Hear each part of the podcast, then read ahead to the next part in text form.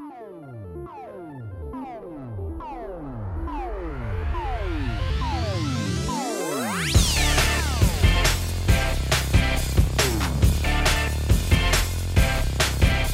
Fala pessoal, tudo bem com vocês? Está começando aqui o vigésimo episódio do A Semana em Jogo, a melhor fonte de informação para você saber o que rolou no mundo dos games nessa semana. Aqui quem fala com vocês é o arroba Bacon e comigo e hoje a gente tem o Felipe Lins. Olá, como vai? Tudo bem?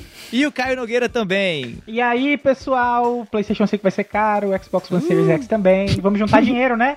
Juntar É. dinheiro, beber água, se hidratar, ficar tudo certo. É isso aí, fica ligado que no episódio de hoje a gente vai ter Fãs de PlayStation, preparem-se para chorar. Não com o final de The Last of Us Parte 2, mas sim com o preço do PlayStation 5. Ai, ai, econômico mesmo, só o bruxeiro com The Witcher 3 de graça no PC, mas com uma condição, hein? Bam Bam Bam da Sony diz que os exclusivos vão continuar sendo o ingrediente especial do PlayStation nessa próxima geração. E um novo Kingdom Hearts aí, porque essa talvez não seja uma boa notícia. É isso aí, essas são as principais manchetes do programa de hoje, mas antes de cair de cabeça nas notícias, você já sabe, né? Se liga aí no nosso novo grupo do Telegram. Para entrar nele, basta visitar o endereço t.me barra ASJ Amigos. Eu vou repetir, t.me barra ASJ Amigos. Quem faz parte desse grupo pode mexer na pauta dos episódios do cast, conversar diretamente com a gente que faz o A Semana em Jogo acontecer e ainda concorrer a códigos de jogos que a gente for conseguindo com os nossos parceiros do mercado. De novo,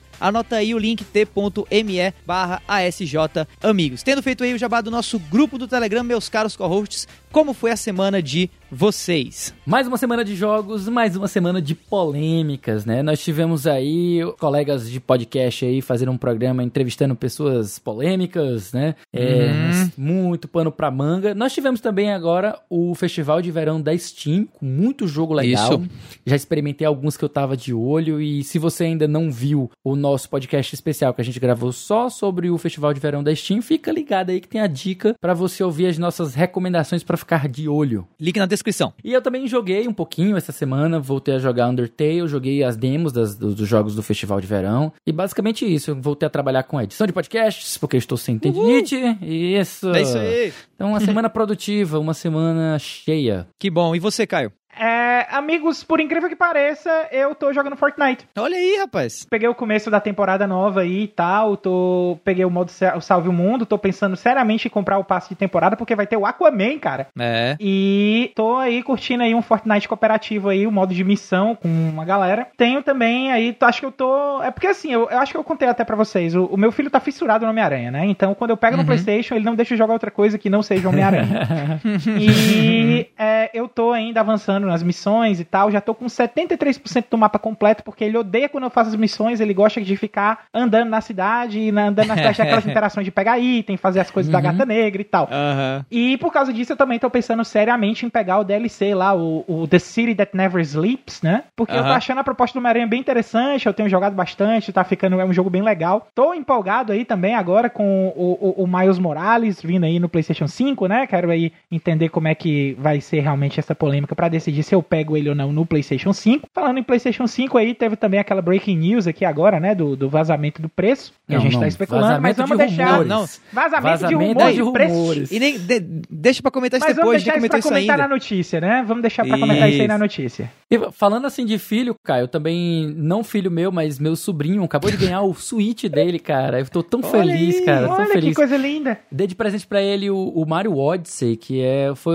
eu comecei a jogar o Switch, né, lá na casa dele, eu ia visitá-lo, eu ficava jogando e tal. Não foi o, o Homem-Aranha, o Homem-Aranha dele foi o, o, Mario. Super Mario, né? Então ele é alucinado pelo Super Mario e já, já ganhou o primeiro Nintendo dele. Eu fiquei muito é o, feliz com é isso. o Mario Uranha. O Mario Oh. Aranha. E você, Davi, Davizeira? O que, que É, foi? fala aí, Davi, cara, como é que foi Como aí? foi sua semana, cara? Cara, minha semana foi um mix de coisas muito felizes e coisas muito tristes, né? Na verdade, começou bem e terminou não tão bem assim. Começou bem com o anúncio de Pokémon Snap. Sim, É, né? sim, sou um Sou um nintendista agora mais completo, agora que sei que terei finalmente de volta para mim um dos melhores games do Nintendo 64, numa nova roupagem, numa nova edição, em novo tempo, em 2020 e no Nintendo Switch. Eu tô mega empolgado com Pokémon Snap.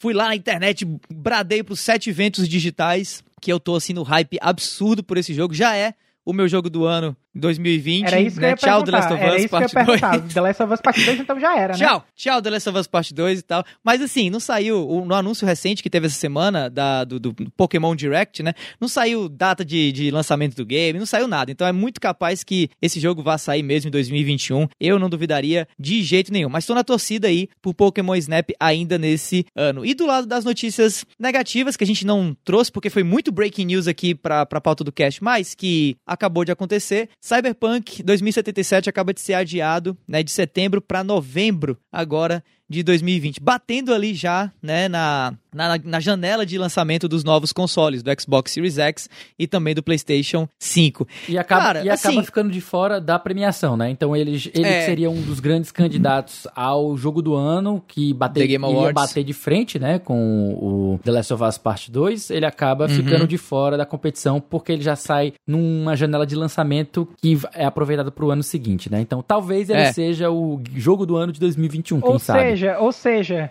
recai aí também pro Ghost of Tsushima tentar fazer frente aí a essa força todinha aí que o The Last of Us Parte 2 tá olha, fazendo. olha É. a responsa, cara. É uma resposta muito grande. É, e se, e se pá, o Ghost of Tsushima vai ser o meu jogo aí do, do segundo semestre, já que a gente não vai ter Cyberpunk 2077 tão cedo. Mas quem sabe tem Pokémon Snap, né? Então, e a gente, teve torcida, outra, né? a gente teve outra notícia boa, assim, tirando aí essa negativa, que foi o lançamento do Persona 4 para o PC, cara. Sim, É verdade, Finalmente verdade. saiu de exclusividade do, do Vita, né? Porque o jogo ele era do PS2, foi portado para o Vita, que foi o Persona 4 Golden. E aí agora nós recebemos um porte para o PC, o primeiro da série no Steam, né? Então É. aí, a- quem sabe a Sega Atlus traz o restante da franquia, né? Tamo aí na torcida. Inclusive, o que, eu É vi, o que eu vi de meme de pessoal emulando a versão de PC no PS Vita, não tá escrito. É, e recado passado diretamente no nosso grupo lá do t.me barra ASJ Amigos. Valeu aí, pessoal, pelo toque. A gente trouxe aqui Persona 4 no PC pra vocês. Dito isso, vamos nessa pras notícias desse episódio do A Semana em Jogo.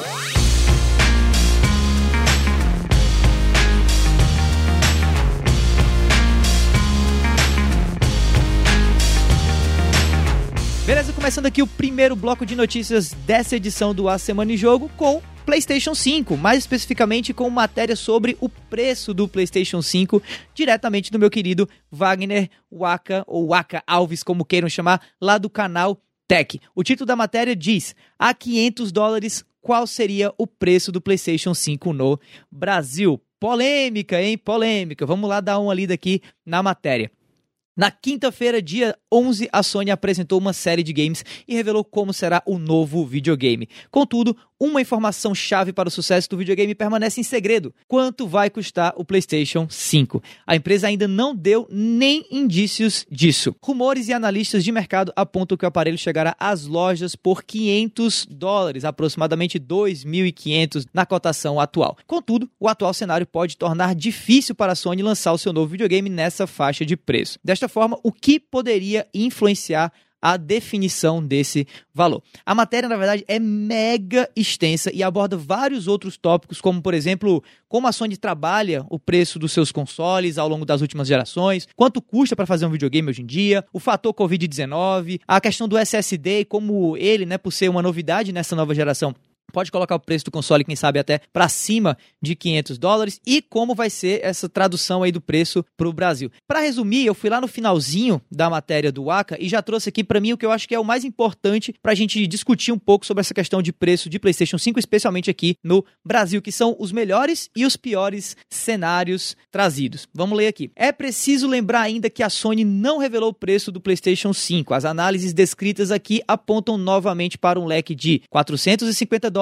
na melhor das hipóteses, na versão sem o leitor de disco, né, a versão digital, e 600 dólares na pior das hipóteses, na versão com leitor de disco. Dentro do cenário apresentado, o PlayStation 5 pode chegar ao mercado brasileiro e se preparem para esse valor, custando entre R$ 9.787,50, esse é o preço baixo, é o barato, até R$ 13.050, com queda para a faixa de R$ 6.000 a 8 mil reais também, passada a febre do lançamento, caso não haja nenhuma mudança em margem e nem em cotação do dólar. Ai, não acredito, meu Deus do céu, espero que não seja verdade. Bom, Mas o fato é que, para comentar com a gente essa matéria, a gente foi atrás do Matheus Carpenedo, que é um amigo aqui do A Semana em Jogo e que escreve sobre games há um bom tempo e para um monte de lugar diferente. Fala aí, Carpenedo. E aí, rapaz, é tudo bom com vocês? Aqui é o Carpenedo e, primeiramente, muito obrigado pelo convite, né? Falar de preço nesse momento acho que é muito complicado, né? Porque o dólar tá nas alturas, a gente tá no meio de uma pandemia, então além da gente tá vendo os preços de, de consoles, peças de PC muito elevados, eles também são bem imprevisíveis, assim, tipo, os preços estão oscilando muito. Mas de uma coisa tenho certeza, os consoles vão ser caros.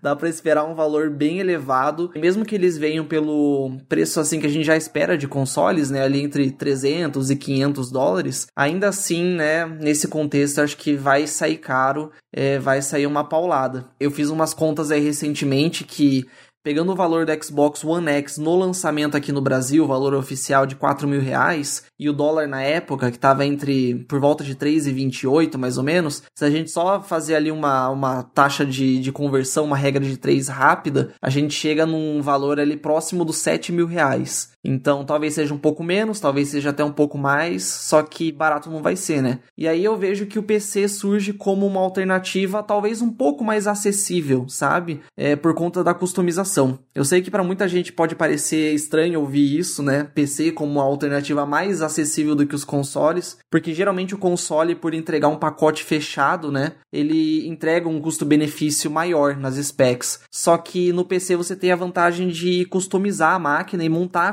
configuração é, da forma que melhor cabe no seu bolso, né? De uma forma que faça mais sentido também com as suas exigências. Por exemplo, eu não faço questão de rodar tudo em 4K. Eu não tenho nem monitor para isso. Meu monitor é 1440p Quad HD. Então, para mim, faz mais sentido montar uma configuração mirando no Quad HD e depois, eventualmente, quando eu fizer um upgrade no monitor, eu pego algo pro 4K. Então, é lindo, né? Você olhar os consoles prometendo 4K, 120 FPS, mas eu acho que a maioria das pessoas não tem monitor ou TV para isso ainda, né? E a outra coisa que vai encarecer no fim das contas. É, no PC tem essa vantagem que você consegue montar a configuração é, de uma forma que faz mais sentido e depois fazendo os upgrades. Então você primeiro, sei lá, monta uma máquina mais intermediária, mirando ali no Quad HD, 60 FPS e depois sentindo a necessidade, vendo que tua máquina não está mais rodando os jogos da forma com que você gostaria, ou você quer realmente mirar no patamar mais alto, você pode trocar de placa de vídeo, colocar um SSD mais rápido, é, para carregar as coisas mais rápido, né, e trazer mais qualidade de vida para você, colocar mais memória RAM para dar conta dos jogos mais, mais pesados de mundo aberto, por exemplo. Tem muitas possibilidades que você pode fazer, né? Eu mesmo com meu PC eu vi isso. Eu fui fazendo os upgrades de acordo com as minhas necessidades exigências e dessa forma acho que você acaba sentindo menos do bolso, né? Você não paga é um valor muito alto logo de cara. É claro que nos consoles você também, dependendo da loja, consegue parcelar e tudo mais, né? Mas eu acho que no PC pelo menos é, você tem mais controle né, do que você está colocando ali dentro dessa máquina e por conta disso pode acabar saindo mais barato, pelo menos nesse primeiro momento, sabe?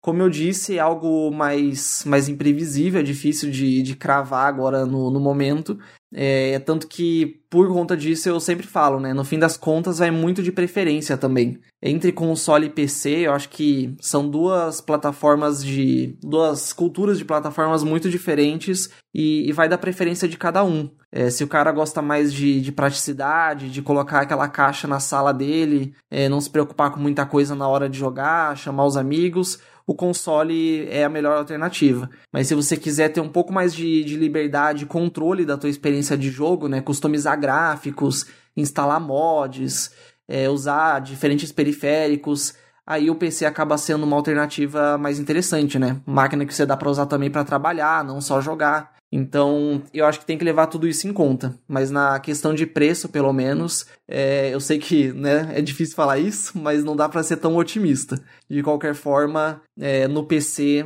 é, tem essa, essa liberdade que acaba sendo bastante atraente, pelo menos para mim. Bom, muitíssimo obrigado aí, Carpe, pelas suas opiniões. Agora eu passo para os meus queridos co-hosts para comentarem um pouco sobre essa matéria. Vamos lá eu gostei muito do que o Carp falou, é questão da, da modulação né, do, do, do, PC. O PC ela tem essa possibilidade de você é, é, fazer como você quer customizar, ah, eu quero é, colocar o jogo para que ele seja em 1080, eu não quero prezar pelo 4K, eu quero que a minha prioridade seja o Ultra, não, eu quero que ela seja o Low, ou então eu tenho um monitor de 140 Hz, então eu já quero prezar o meu, meu setup para que eu possa rodar os jogos em 140 Hz, em 120 Hz, salvo engano, algo assim. Então já é uma, um ponto que você tem muito mais possibilidade de você customizar exatamente o que você quer. Eu, pessoalmente, comprei uma, um setup agora, montei o meu e sabendo que o meu monitor ele é 1080, eu não estou preocupado com 4K. Apesar da minha TV ser 4K, eu não estou preocupado com 4K. Então, aí é que está o meu computador tá com uma 2070 Super, então eu vou jogar praticamente tudo no Ultra que sair por aí, no Ultra, no High, e não preciso me preocupar com 4K, menos que eu queira, sei lá, fazer um downscale, algo assim nesse sentido. E lembrar também, né, que TV 4K é uma coisa que nem todo mundo tem, é caro uhum. ainda, ainda é um, um, uma coisa a se considerar se você for investir em um videogame da nova geração para jogar em 4K, então tem que levar isso também em consideração, né? Eu queria pontuar ainda só mais um pontinho, que é a questão que o PC também tem a vantagem do Game Pass, então se você gosta dos jogos da Microsoft e você não quer pagar caro no console, ter também a possibilidade de ter no PC, então você assina Game Pass, que acho que se não me engano 14 reais por mês, e tem acesso aos jogos first party da, da Microsoft praticamente todos, ainda mais alguns jogos que ela traz de outras parceiras terceiras, né? Não exatamente uhum. os mesmos jogos que tem no console, mas uma bom, um catálogo bem, bem recheado e bem robusto aí para você ter muita coisa para jogar por 14 reais por mês, né? E aí, para finalizar, a gente tem que lembrar que a perspectiva do dólar não é bacana, né? A perspectiva do dólar, por isso que pareça, não é bacana. Não é só uma questão do nosso país, mas também é uma questão global e tendo em vista os, os impactos aí, os estragos provocados pelo Covid, né? Todas as economias vão sofrer, então o dólar não tá com boas perspectivas aí não, a longo prazo nem a médio prazo. Então, se esses preços aí assustam no lançamento, eu praticamente vou esperar baixar a poeira, o dólar se consolidar pós-Covid, a começar a aparecer mais exclusivos, para que a gente possa finalmente é, com, ter a opção de comprar o PlayStation 5 a um valor bem mais acessível e já com bastante jogo para você ter aí de opção. Cara, é, eu sou Tim Carpenedo também aí desde moleque, certo? Eu voltei agora com meu PC, tô usando meu PC para trabalhar, é uma ferramenta extremamente importante e muito cômoda para que eu possa poder fazer não só trabalhar, mas também jogar as coisas que eu tenho jogado. Tenho passado muito mais tempo no PC por causa não só do trabalho, uhum. mas também por causa dos jogos que estão aparecendo, né? E a gente tá nesse finalzinho de geração, então tem pouca coisa ainda que eu tô atrás de jogar no PlayStation 4 e jogos de Xbox estão aparecendo também no Game Pass, então já consigo jogar pelo PC também. Então a gente tem aí essa, essa comodidade, esse, esse ponto positivo aí que o PC tem, né? Ressaltando aí também os, o que o Carpenedo deixou muito claro, que o PC tem essa comodidade, enquanto os consoles são máquinas dedicadas mais para jogos. Tá certo que ela também tem, tem adquirido outras funções aí na, nas últimas gerações. A gente tem questão de reprodução de vídeo no YouTube, tem questão de centro de mídia, tem questão de servidor de mídia até também. A gente pode transformar transformar o PC num servidor de mídia e, fazer com que o console acesse a, a mídia que tá para poder transmitir. Uhum. Então, é, mas ainda assim tem coisas que só dá para fazer no PC. Para mim, o PC vai ganhar exatamente por causa disso. Um outro ponto que eu queria destacar aqui, além da questão do dólar e do, e do Covid que a gente tem que trazer aqui, é também a questão da flexibilidade de, de, programação e de disponibilidade dos jogos, né? Tá certo que a gente vai ter que acabar correndo para um console ou outro aí hum, ao longo da próxima geração, exatamente pela questão dos jogos exclusivos, que infelizmente o, o PC ainda não bate, exatamente. né? O PC ainda não vai ter essa condição. Tá? A gente tá vendo aí movimentações da Sony, que, que tá querendo colocar os exclusivos antigos dela aí no PC, o Horizon vai sair no PC, tá tendo todo esse debate aí também a respeito de é, de Bloodborne, né, para poder sair agora pro, pro PC. E se isso aí fosse consolidando, o PC vai se tornar uma, uma opção ainda mais viável do que ele já é. Tá certo que para jogar as grandes novidades você vai ter que ter o console da Sony, né? A é. Microsoft ela já deixou claro que a estratégia dela para essa próxima geração é serviço e o Xbox Game Pass é, é um, um puta serviço, tem feito um trabalho maravilhoso aí, tem vendido muito, tem dado muito dinheiro para a Microsoft. Eu acho que eles estão muito corretos em fazer a exploração desse caminho também. A Sony vai querer continuar na exclusividade dela, então ela vai fazer aí o preço do console, talvez aí nessa margem mais salgada, mas com certeza se ela for subsidiar o preço é porque ela vai ganhar na venda do exclusivo, né? Porque é, é na verdade é o que a Sony sempre aposta. E o PC vai continuar sendo PC, vai ter os jogos lá para ele ter à disposição agora, jogos da Sony também, né, que a gente tá querendo que entrar, então tem tudo para ser aí a, a melhor plataforma para trabalho e ter algumas coisas de jogos aí para a próxima geração também. Um bocado, né? Não só alguns, um bocado de jogo aí, né? Praticamente tudo. É, eu fui aqui dar uma olhada no nosso grupo é, do Telegram para ver se tinha alguma informação a respeito, de, algum comentário a respeito dessa questão de preço e tal. E um dos integrantes lá, um dos membros, é, postou um print de uma conta do Twitter que eu não conheço, mas que é verificada, de um cara chamado Champ, é Champ Chong, que traz aqui um furo, big news. O preço do PlayStation e a data de lançamento vazaram. E aqui no, no, print que ele colocou no Twitter, traz o preço, mas não traz a data de lançamento. Mas o preço que ele colocou aqui da versão digital e da versão com o leitor ótico, para mim é um negócio assim para dar gargalhada. 399 seria o preço sugerido do, da versão mais barata do PlayStation 5 e 499 seria a versão mais cara do console. E aí, vocês acham que dá para acreditar nesse valor ou, ou não? Essa situação de, de preço que parece irreal, ela só funciona caso a Sony venha subsidiar o console, né? Ela apostar na compra de um jogo exclusivo, né, dela e de first party para poder complementar esse valor e aí já, logo no lançamento a pessoa levar um console e levar também um jogo para poder meio que cobrir esse custo. Então ela venderia tendo um certo prejuízo e recuperaria parte desse prejuízo não só com a venda do exclusivo, mas também mantendo a PSN com assinatura anual, né? Que aí também uhum. auxilia nessa questão da, da, renda extra, né? De outras formas de, de, de renda. Se for dessa forma, pensando como de, de maneira subsidiada, eu acredito que talvez consiga chegar nesse valor, lembrando em consideração que esse valor mais baixo de 400 aí é sem o drive, a versão completamente digital, então já não vai ter Blu-ray, já, já, já vai trabalhar só com os jogos exclusivamente digitais, então é isso, é, há possibilidade. Eu não acho tão, tão irreal assim essa proposta. E você, Caio? Também não acho muito irreal não, certo? Esse valor de 499 para a versão completa e 399 para a versão digital. São valores que podem sim ser, ser bem, bem relevantes, principalmente para a data, né? Enquanto a gente estava conversando aqui, eu acessei o link aqui, dei uma olhada rapidinho, a data que eles estão especulando é 20 de novembro. Tá? E o que bate aí também com as especulações da, dos lançamentos que a Sony tem prometido a respeito para o final do ano. Talvez a situação do Covid já tenha melhorado um pouquinho para lá, para a gente poder ter uma, essa queda aí no preço que a Sony espera, mas mesmo assim, se ela não esperar, é como é que eu comentei. Ela vai tirar esse dinheiro nos jogos, nos jogos, né? Com certeza, ela vai subsidiar o custo e vai fazer com que os jogos lucrem isso aí e também vai ganhar com a questão da assinatura que o Felipe lembrou muito bem. A PlayStation Plus ela vai com certeza dar essa, esse valor aí porque é, se eu não me engano, a assinatura atual em dólar tá em 60 dólares, né? Então, Anual, é. é pois é. é então é, é, é, E assim, todo mundo que comprar um PlayStation 5 ter a, a, assinatura do PlayStation Plus, com certeza o pessoal vai atrás de ter, até mesmo pela questão da distribuição dos jogos gratuitos, né? Vai ser aí um pouquinho de jogos mais fracos, que eu acho que vai acontecer, pelo menos nos primeiros anos do PlayStation 5, pra gente poder ver aí mais ou menos como que aconteceu com o PlayStation 3 e com o PlayStation 4. Mas se for realmente esse valor aí de 500 a 400 dólares, nós estamos começando a conversar aí com o meu bolso. Talvez até dê certo.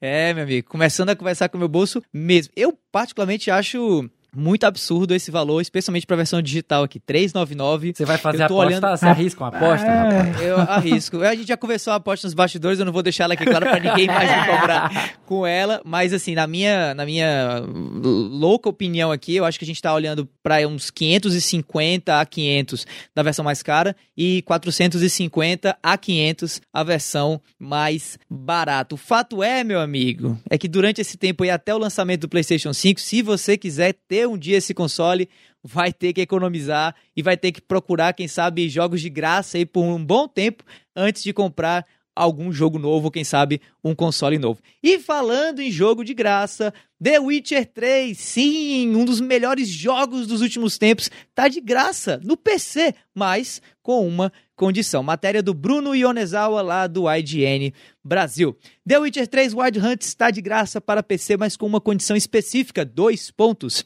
Você precisa ter o jogo no PlayStation 4, Xbox One ou PC via Steam, Epic Game Store ou Origin. A cópia gratuita está sendo distribuída pelo GOG, que reconhecerá sua compra em alguma das plataformas citadas por meio de uma conexão no launcher GOG Galaxy. O Nintendo Switch, infelizmente, é a única plataforma que não se encaixa na promoção, já que não pode ser vinculada ao GOG ou GOG, como você queira citar aí o nome dessa plataforma. A oferta pode ser resgatada até o dia 23 de junho, às 8 horas. Então, se você estiver ouvindo esse podcast agora e quiser, na data de lançamento, né? E quiser baixar o game, corre que o teu tempo aí tá se esgotando. E vocês, meus caros co-hosts, o que, que acharam disso aí? Será que teremos é, uma nova um novo grupo de jogadores jogando aí é, é, The Witcher 3 no PC por conta disso? Eu vejo que a gente já tem versões de The Witcher vindo, vindo e voltando, né, aí o tempo inteiro, exatamente por causa das movimentações de, uh, como é que eu posso explicar? Das movimentações de cultura pop que a gente está tendo ao redor de The Witcher, certo?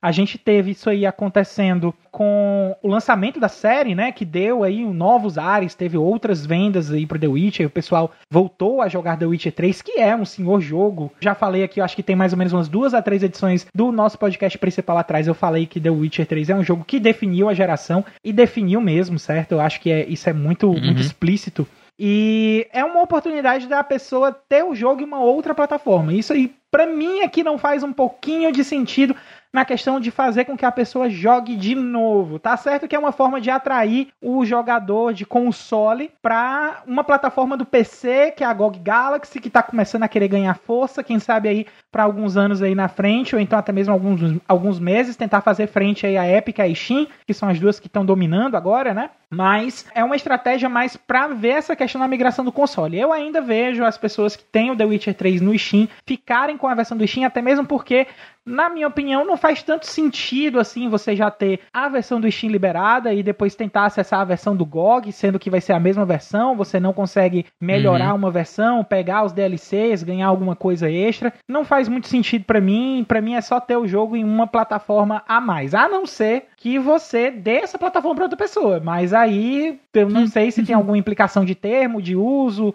alguma coisa que o GOG vai atrelar para que fique a conta com o usuário. É, é a gente ação... não sabe se isso dá para ser feito ainda, né? É, é uma ação que, que me é um, um tanto estranha, certo? A, a, uma primeira vista, mas se você analisar assim como uma tentativa do GOG de tentar trazer jogadores de console para conhecer a plataforma deles, é um movimento válido. Eu acho que é um movimento válido porque The Witcher é um jogo que ainda tem tem sim a sua ressalva, tem sim o seu o seu a, a sua necessidade de ser jogado essa essa geração. E eu acho que pode vir aí até a trazer uma nova onda sim de pessoas jogando The Witcher. Eu acho que pode sim. E aí, você ali? Cara, no caso, a, o GOG.com, tu até perguntou se era GOG ou era GOG, ele era Good Old Games, que a, Sim. que a plataforma ela era especializada, né, em trazer jogos antigos e atualizá-los mecanicamente, né, a, a, forma de rodar, para que eles pudessem uhum. funcionar nos PCs atuais, né, em máquinas uhum. atuais. Então, jogos aí de 1980, 1990, que já não tinham mais compatibilidade com as máquinas de hoje, eles davam um jeito de resgatar, tem um, um documentário sobre isso que eu recomendo para todo mundo. Lembrando que o, o GOG é inicialmente foi, foi criado, é um, é um, é um galho né, da, da empresa CD Projekt Red, né, que é a, a polonesa, e uhum. aí também tem vínculo também com a questão da criação do The Witch, com a questão da empresa, como ela cresceu, a filosofia de design dela, a filosofia da empresa per si. Eu recomendo muito todo mundo assistir esse documentário, é muito importante, até para você entender qual é a filosofia da existência da GOG. Então eu vejo aí, Caio, duas grandes funções desse, dessa ação. Ela não só ela tem um sentido de atrair jogadores para a plataforma, até porque é mais ou menos similar ao que a Epic faz, não exatamente igual, né? Porque a Epic está dando jogo de graça torta direita aí para se você tem ou você não tem. Ela tá tentando Sim. dar uma, uma atraída a pessoas que eram do consoles antigos. Ah, se eu tenho na cópia do PlayStation, eu tenho no meu Xbox One. Então, beleza, olha, chega aqui, ó, nós vamos te dar uma cópia grátis aqui para você, como se fosse um cross-buy, entre aspas. É isso mesmo. E aí eu vejo não só também isso, mas também de acordo com a filosofia da empresa, que é a preservação dos jogos. É, é uma cópia DRM free, ela não depende de uma conexão com a internet, ela é completamente uhum. livre. Então, essa é a maior filosofia do GOG. É você não fique preso, não fique refém de conexão com a internet para poder fazer os seus jogos, a licença deles rodar. É totalmente DRM free. E aí eu vejo com bons olhos, eu gosto disso. Agora, no meu caso, não vai servir muito, porque, por é. incrível que pareça, a minha única versão de The Witcher já é a do GOG, né? Eu ganhei ah, ela de presente. Vai, não. Eu ganhei ela de presente de um amigo que comprou uma, uma placa de vídeo nova e veio para ele, ele já tinha adquirido o jogo, ele perguntou: Li, você quer de presente? Eu quero, meu querido, mande.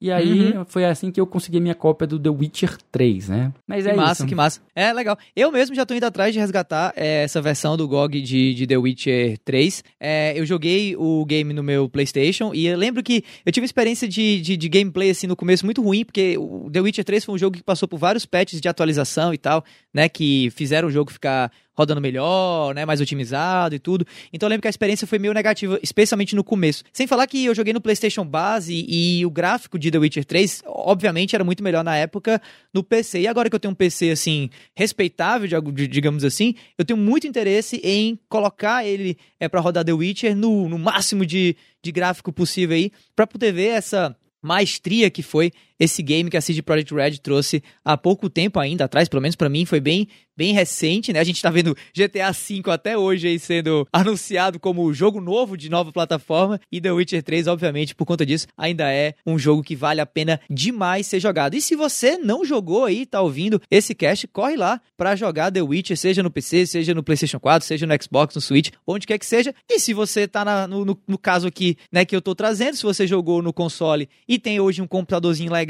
melhor, para rodar The Witcher, faz que nem eu. Baixa lá no GOG, né, a tua cópia gratuita de The Witcher 3.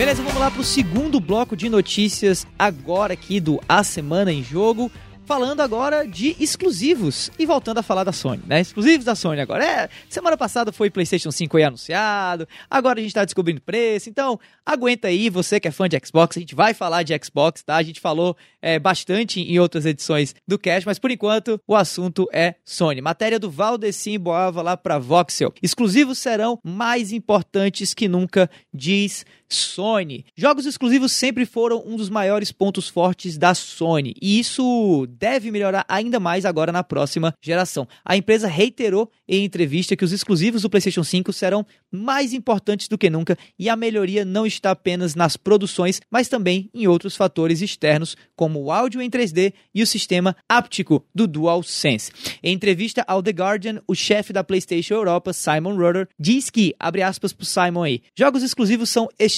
importantes, penso que mais importantes do que nunca. Pela proximidade com desenvolvedores afiliados, os estúdios da PlayStation conseguem tirar o maior proveito do desempenho do sistema. E esse é um atributo realmente valioso para o suporte de uma plataforma. Fecha aspas aí para o router, que ainda acrescentou: a PlayStation tem confiança em uma rede de estúdios que pode realmente mostrar as inovações que estamos tentando transmitir.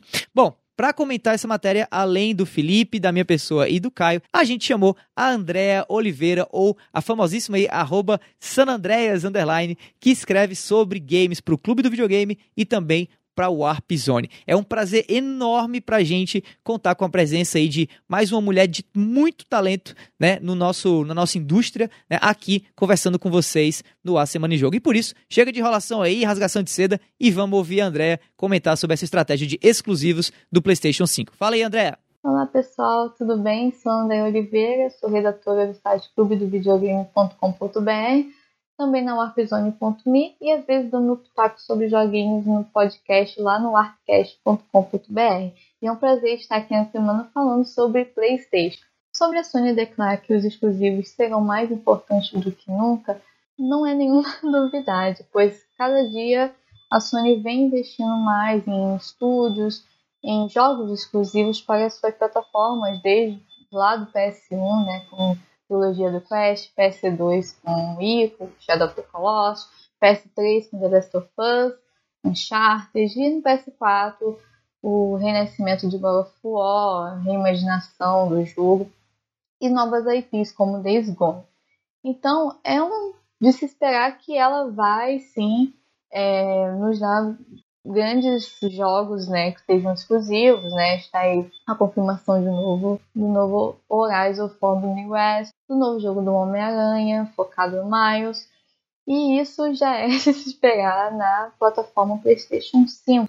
E essa declaração do chefe da PlayStation da Europa, Simon Gunter, é, não foi a primeira declaração. O Jim Ryan já tinha falado na, em uma entrevista do BBC da importância né, que eles prezam a qualidade dos jogos exclusivos. Então, vai ser uma filosofia a ser adotada pela Sony na nova geração e espero ver lindos, maravilhosos jogos para o PlayStation 5. Um beijo, galera. Muito obrigada. Tchau!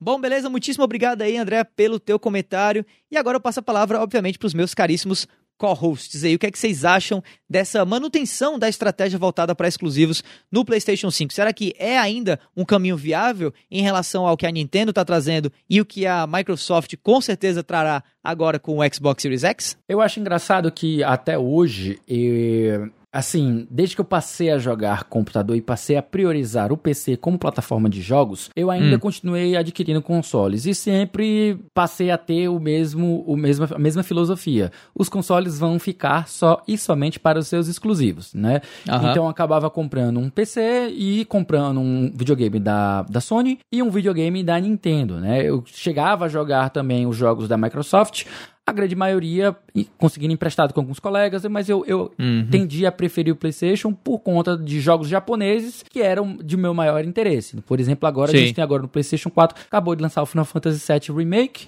vai ter o Ghost of Tsushima, então são jogos originais da Sony, exceto o, o, o Final Fantasy, né, que só estão disponíveis na Sony. O, o Final Fantasy é da Square e provavelmente vai vir pro PC também, mas é, essa é a ideia. São jogos, como a Sony sempre foi uma empresa japonesa com maior proximidade com os estúdios japoneses, sempre uhum. recebeu ports e, ou versões principais de jogos japoneses, né? Tipo, temos aí a Falcon, tem a Enis América, que antes de começar a lançar para o PC, lançava praticamente exclusivamente para os consoles da Sony. Então sempre uhum. houve um grande motivo para que eu optasse para os consoles da Sony. Desde uhum. que o Steam começou a ganhar relevância e a tirar e a ganhar mais desse, desses jogos japoneses que antes eram só Sony, uhum. começou a assumir esse motivo, sabe? Hoje, praticamente hoje, o que eu tenho de motivo para comprar um console? Os jogos exclusivos do PlayStation 4 e os jogos exclusivos da Nintendo. Então são esses uhum. meus motivos, nem diria da Nintendo, mas os jogos exclusivos do Switch. E aí cabe que a Microsoft, ela conseguiu me conquistar como consumidor sem eu precisar comprar o console dela, que foi o caso do Game Pass. Tá? Então hoje uhum. eu também tenho acesso aos jogos first party da Microsoft, que tanto ela lança para o PC como ela lança para os seus consoles. Isso para mim é, é o fantástico. E caso é. a Sony venha a realmente ter esse novo hábito de lançar seus jogos originais no exclusivos PC, no PC, mesmo que sejam anos depois, cinco anos depois, seja dez anos, eu, para mim, sendo bem sincero, eu não me importo de esperar. Eu digo isso uhum. porque eu, mesmo tendo adquirido Horizon Zero Dawn, ainda não terminei. É, God of War 2018, ainda não terminei. Tá entendendo? Então, tipo assim, uhum. tem jogos do exclusivos do PlayStation 4 que eu ainda não terminei e que eu, se eu esperei até agora, qual o problema esperar lançar para o PC, tá entendendo? Eu não tenho toda Entendi. essa pressa, porque é jogo demais saindo o tempo todo. Você decidiria esperar então, Lee? É, eu decidi esperar. Botei, botei o um anelzinho no dedo e disse, eu decidi esperar. Casei não, com meu PC. É, só que queria saber. Kai, você? Cara, é, eu tenho comentado alguma coisa já a respeito desses exclusivos aí também, desde a notícia, desde a abertura do cast, na verdade, né? Tá, tá muito claro. Isso para mim sempre foi muito claro que a gente seria um primeiro, uma primeira vez de mercado de, de jogos, que a gente teria as três grandes empresas que a gente tem hoje com console tendo visões totalmente diferentes. Né? A Nintendo buscando as inovações uhum. na jogabilidade e nas formas de jogar com o Nintendo Switch. Eu acho que não sei até que ponto a, a gente pode dizer que já é seguro que a, a Nintendo deve estar tá começando a pensar aí no sucessor do Nintendo Switch, né? E... Com certeza. Não seria esse sucessor, mas de tipo uma versão ah, continuação, Pro. A versão né? Pro versão seja ventilado de exatamente. muito tempo, mas assim, a, a, o que vai suceder o Switch deve estar mais ou menos na época aí que a Nintendo está começando a maturar a ideia, né? Uhum. A gente tá, tá num Concordo, ponto de mercado que a gente tá, uhum. tá chegando nisso aí. Até mesmo porque os lançamentos da Nintendo, é, ela tem se. Ela tem. Ela buscou até se esquivar dessa questão aí de geração de consoles, lançando o, uhum. o Wii U um pouquinho antecipado, que não era bem um console de outra geração, mas era uma forma diferente de jogar. O Switch também com essa forma aí. Eu acho que daqui para uns três anos, quatro, talvez no máximo no futuro, a gente vai ter aí no, o novo videogame da Nintendo, né? Agora, a respeito da Microsoft, eles estão cada vez mais focados em serviço. O que é uma coisa muito boa, certo? Sim. Principalmente para quem joga para PC, que tá certo que até mesmo dentro dos serviços, os, o console acaba tendo aí algumas exclusividades. A gente teve aí nas últimas semanas, por exemplo, o, o lançamento de, de Kingdom Hearts dentro do Xbox Game Pass de console, mas como o jogo não tem para PC, eles uhum. não puderam colocar no PC. Então eles colocaram com outras coisas. Então, ainda assim existem essas diferenças, mas os first party, como Gears of War, como Halo, como Forza, todos eles estão entrando aí dentro do Game Pass do PC. Então, é, tem sido uma saída realmente muito boa para quem não tem um Xbox e o foco da Microsoft em ganhar dinheiro tá nisso aí, porque nisso aí ela leva dinheiro de quem tem console da Nintendo, de quem tem console da Sony e de quem tem PC, Sim. ou seja, ela tá ganhando dinheiro de todo mundo. Então não é, não é uma estratégia que a é gente verdade. tem que condenar. A Sony, ela não tem serviço, ela não tem inovação de jogabilidade, porque a gente sabe que tudo que a Nintendo lança a Sony copia, mas shots fired, né?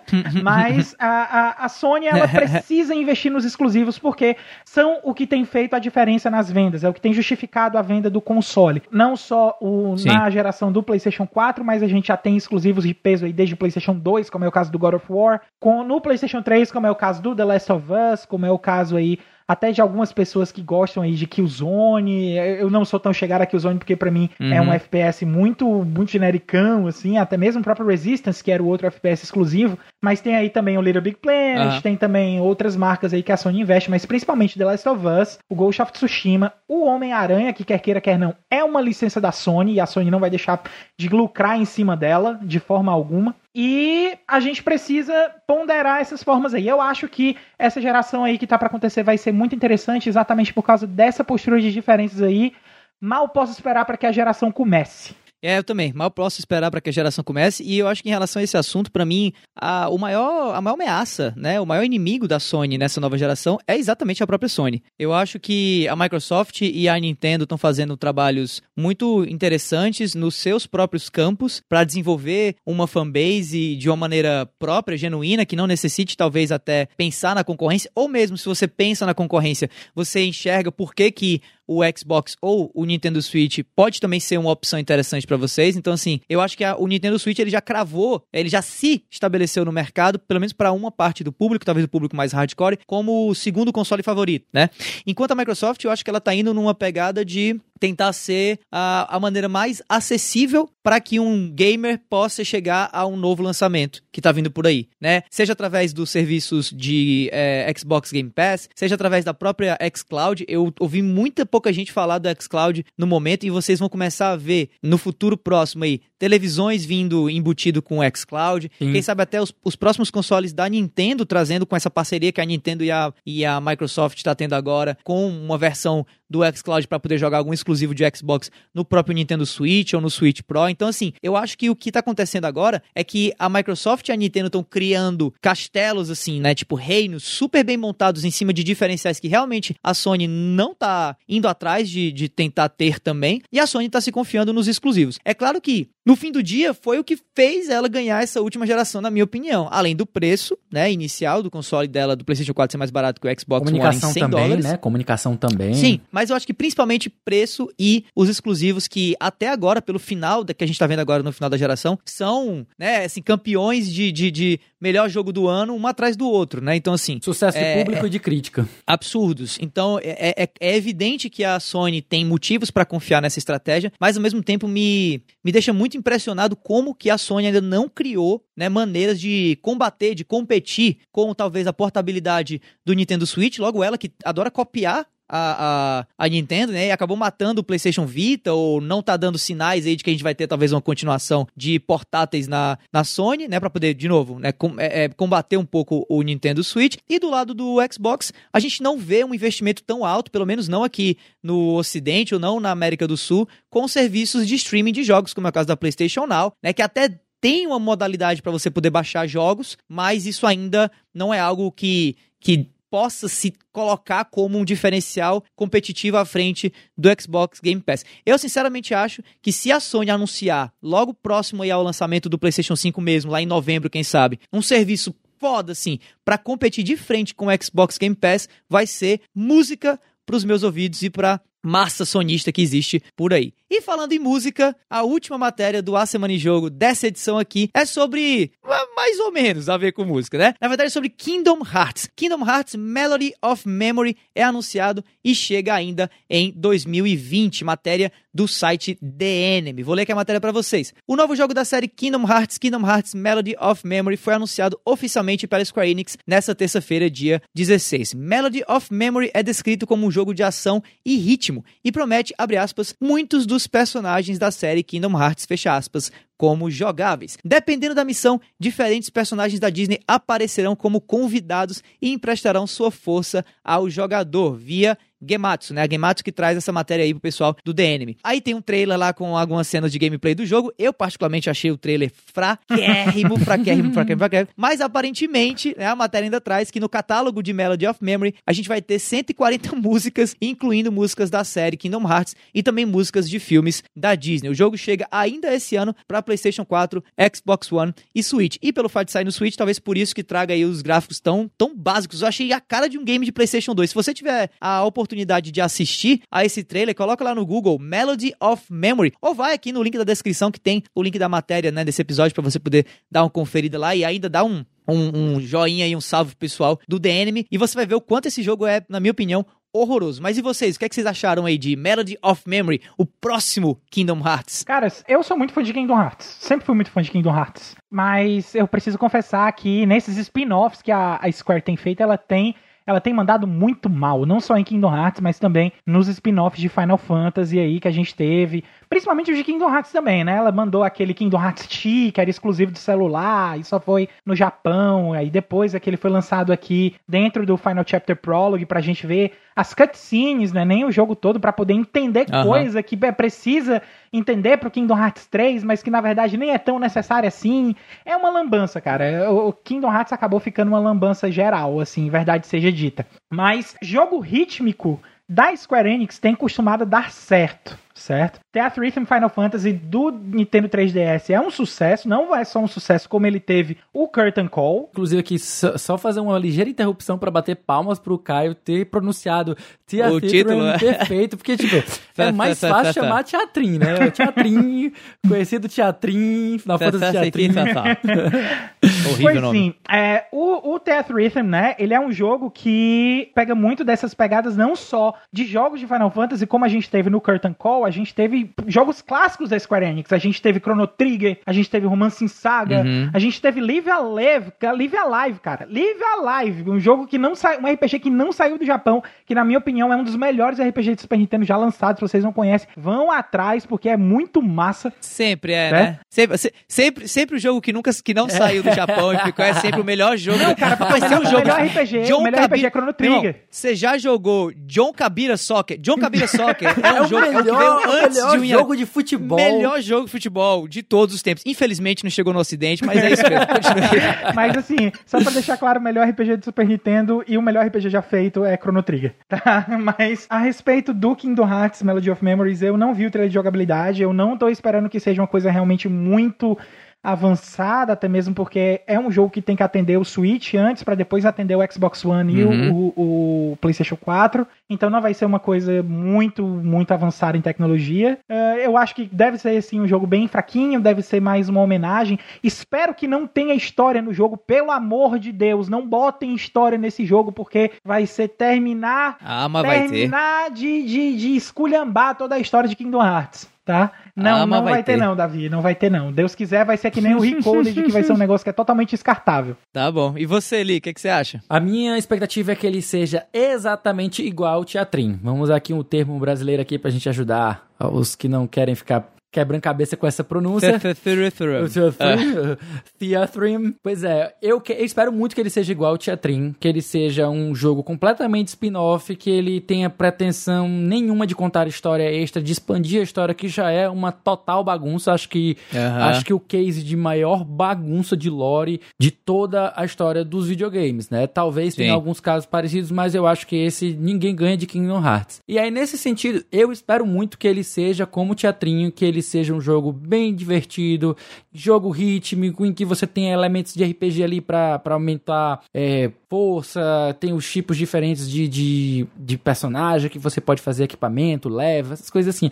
Eu acho que seria legal se, se fizesse nesse sentido. Se não fizer, não bem não importa. Sendo um bom jogo de ritmo, sem estar atrelado, sem ter a necessidade de expandir o universo do Kingdom Hearts, pra mim já tá de bom tamanho, já tá suficiente. Até porque eu acho que não só os jogos da série têm excelentes músicas que já se sustentam por ah, si isso mesmo. é verdade, isso aí é Verdade. Como também nós temos as trilhas sonoras de filmes da própria Disney, que são maravilhas aí amados por milhões de pessoas e um dos motivos por quais, um dos selling points, né, do- da própria série Kingdom É, Eu Hearts. preciso confessar, eu preciso É. confessar que eu gostei de Kingdom Hearts porque eu vi um amigo meu jogando, aí de repente ele, ah, eu vou botar um summon aqui, aí de repente era o Simba. Aí eu, meu Deus, eu preciso jogar esse jogo. Pronto.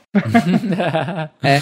Olha, é, é, eu, eu fui um dos caras que montou essa pauta aí desse episódio e eu mesmo não tenho muito o que falar sobre, sobre essa matéria, pra ser bem sincero. É, eu acho que eu vi o trailer e me bateu uma raiva tão grande, porque eu já sei o que vai acontecer, entendeu? O que o Caio tá colocando é com a positividade no mundo, entendeu? Ele tá tentando fazer a cabeça dos desenvolvedores da Square Enix lá mudar um pouco, mas não vai, cara. Esse jogo vai trazer lore. Esse jogo vai trazer. Esse jogo é canônico, não se engane. Esse jogo faz parte de um momento em que o Sora se viu em dúvida sobre. Eu já, se você dá uma olhada no trailer, inclusive, você vê que tem algumas cenas da Kairi e do Riku naquele spoilers, um pouquinho de spoiler só pra Kingdom Hearts 3, num espaço que é todo espelhado assim como se fosse o céu, né? Que eu não, não vou dizer o que é que é, mas enfim, é um espaço todo branco assim, meio esquisito e tal. E que não estão no jogo original. Então o que, é que eles estão fazendo lá? Entendeu? E ninguém sabe. E o- como é que a gente vai saber o que, é que eles estão fazendo lá? Jogando o diabo do jogo. Então assim, eu acho isso péssimo, cara. Eu não entendo o que é que a Square Enix tenta fazer. Parece que a Square Enix dá dois passos pra frente com, com jogos incríveis, como foi lá o- a última atualização de Final Fantasy XIV, como foi Final Fantasy VII Remake e tal. Mas aí dá 20 passos pra trás com essa porcaria de jogo que ninguém pediu, ninguém tava buscando. Que, qual jogador de Kingdom Hearts 3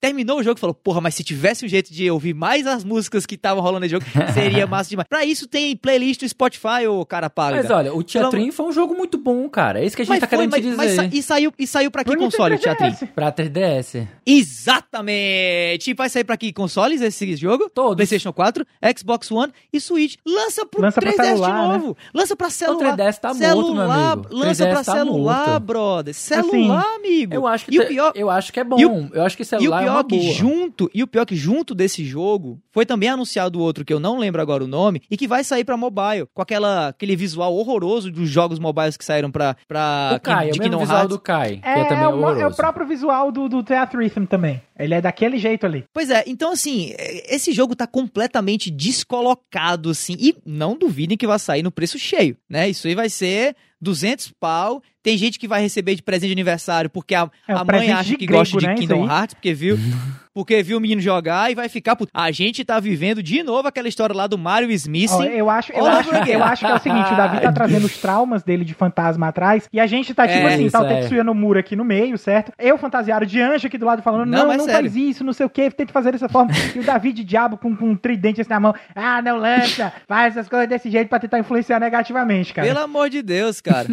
Pega, pega o orçamento desse jogo e investe num, num, numa DLC pro Kingdom Hearts 3, investe logo pra Kingdom Hearts 4, sei lá, faz qualquer coisa. Eu, sinceramente, tô pé da vida com esse lançamento. Pronto, disse, falei, e que bom. Que bom que esse jogo ainda vai demorar um tempão pra sair. Se Deus quiser, nem esse ano sai ainda, se bem que já foi anunciado que vai sair esse Mas pode ser ano. adiado, né, Então, amigo? Pode ser Mas adiado. que saia dia. Exato. Ou que saia dia 31 de dezembro. Caio, o que eu quero saber não é de Kingdom Hearts Melody of Memory, tio teatrito, do teatrinho cacete, não. Eu quero saber como que eu faço, tá? Pra entender ou pra descobrir quais são os jogos que vão lançar essa semana dos consoles e PCs mais próximos de mim. Ah, meu amigo, mas pra isso aí eu tenho a resposta aqui na ponta da minha língua. Na ponta da língua, basta você se ligar aqui na relação de lançamentos da semana que a gente aqui da Semana em Jogo preparou pra você.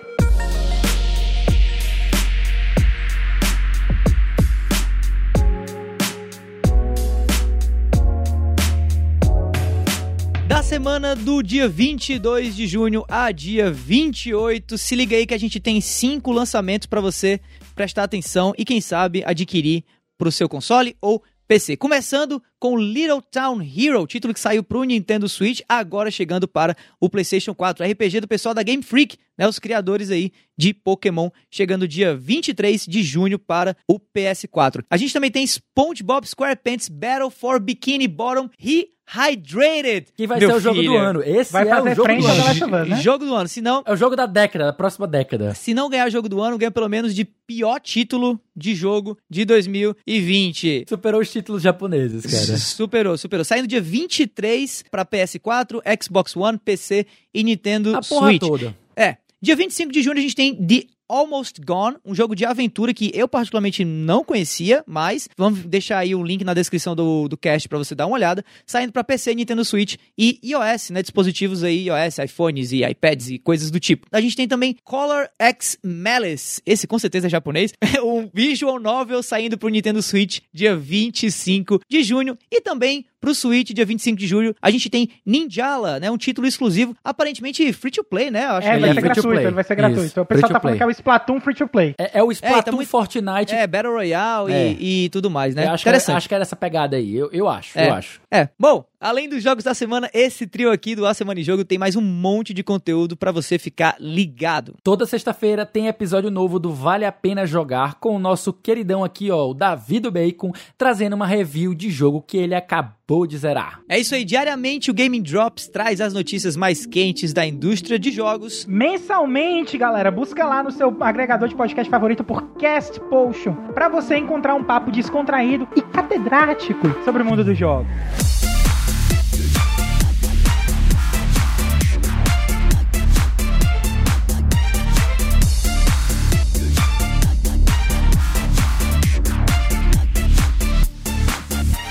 Bom, galera, esse foi o vigésimo A Semana em Jogo. Olha aí, episódio número 20, 20 rapaz. edições, galera, estamos de parabéns. Muito bom, muito bom. Se você ouviu até aqui, olha, muitíssimo obrigado. E se você gostou desse episódio, assina aí o feed do cast e fica ligado que semana que vem tem mais. Antes de encerrar aqui o episódio, a gente deixa aqui o nosso muitíssimo obrigado também ao pessoal do Canaltech, IGN Brasil, Voxel e DNM pelas notícias lidas nesse podcast. Deixamos aqui também o convite para quem quiser entrar no nosso grupo do Telegram e trocar uma ideia mais direta com a equipe do A Semana em Jogo. Para isso, basta acessar o link t.me barra ASJ Amigos. E para finalizar, que tal seguir a gente nas redes sociais, hein?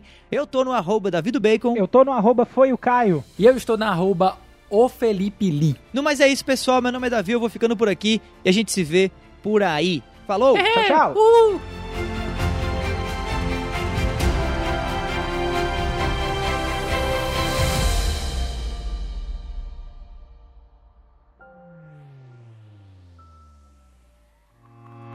Este podcast foi editado por Felipe Lins.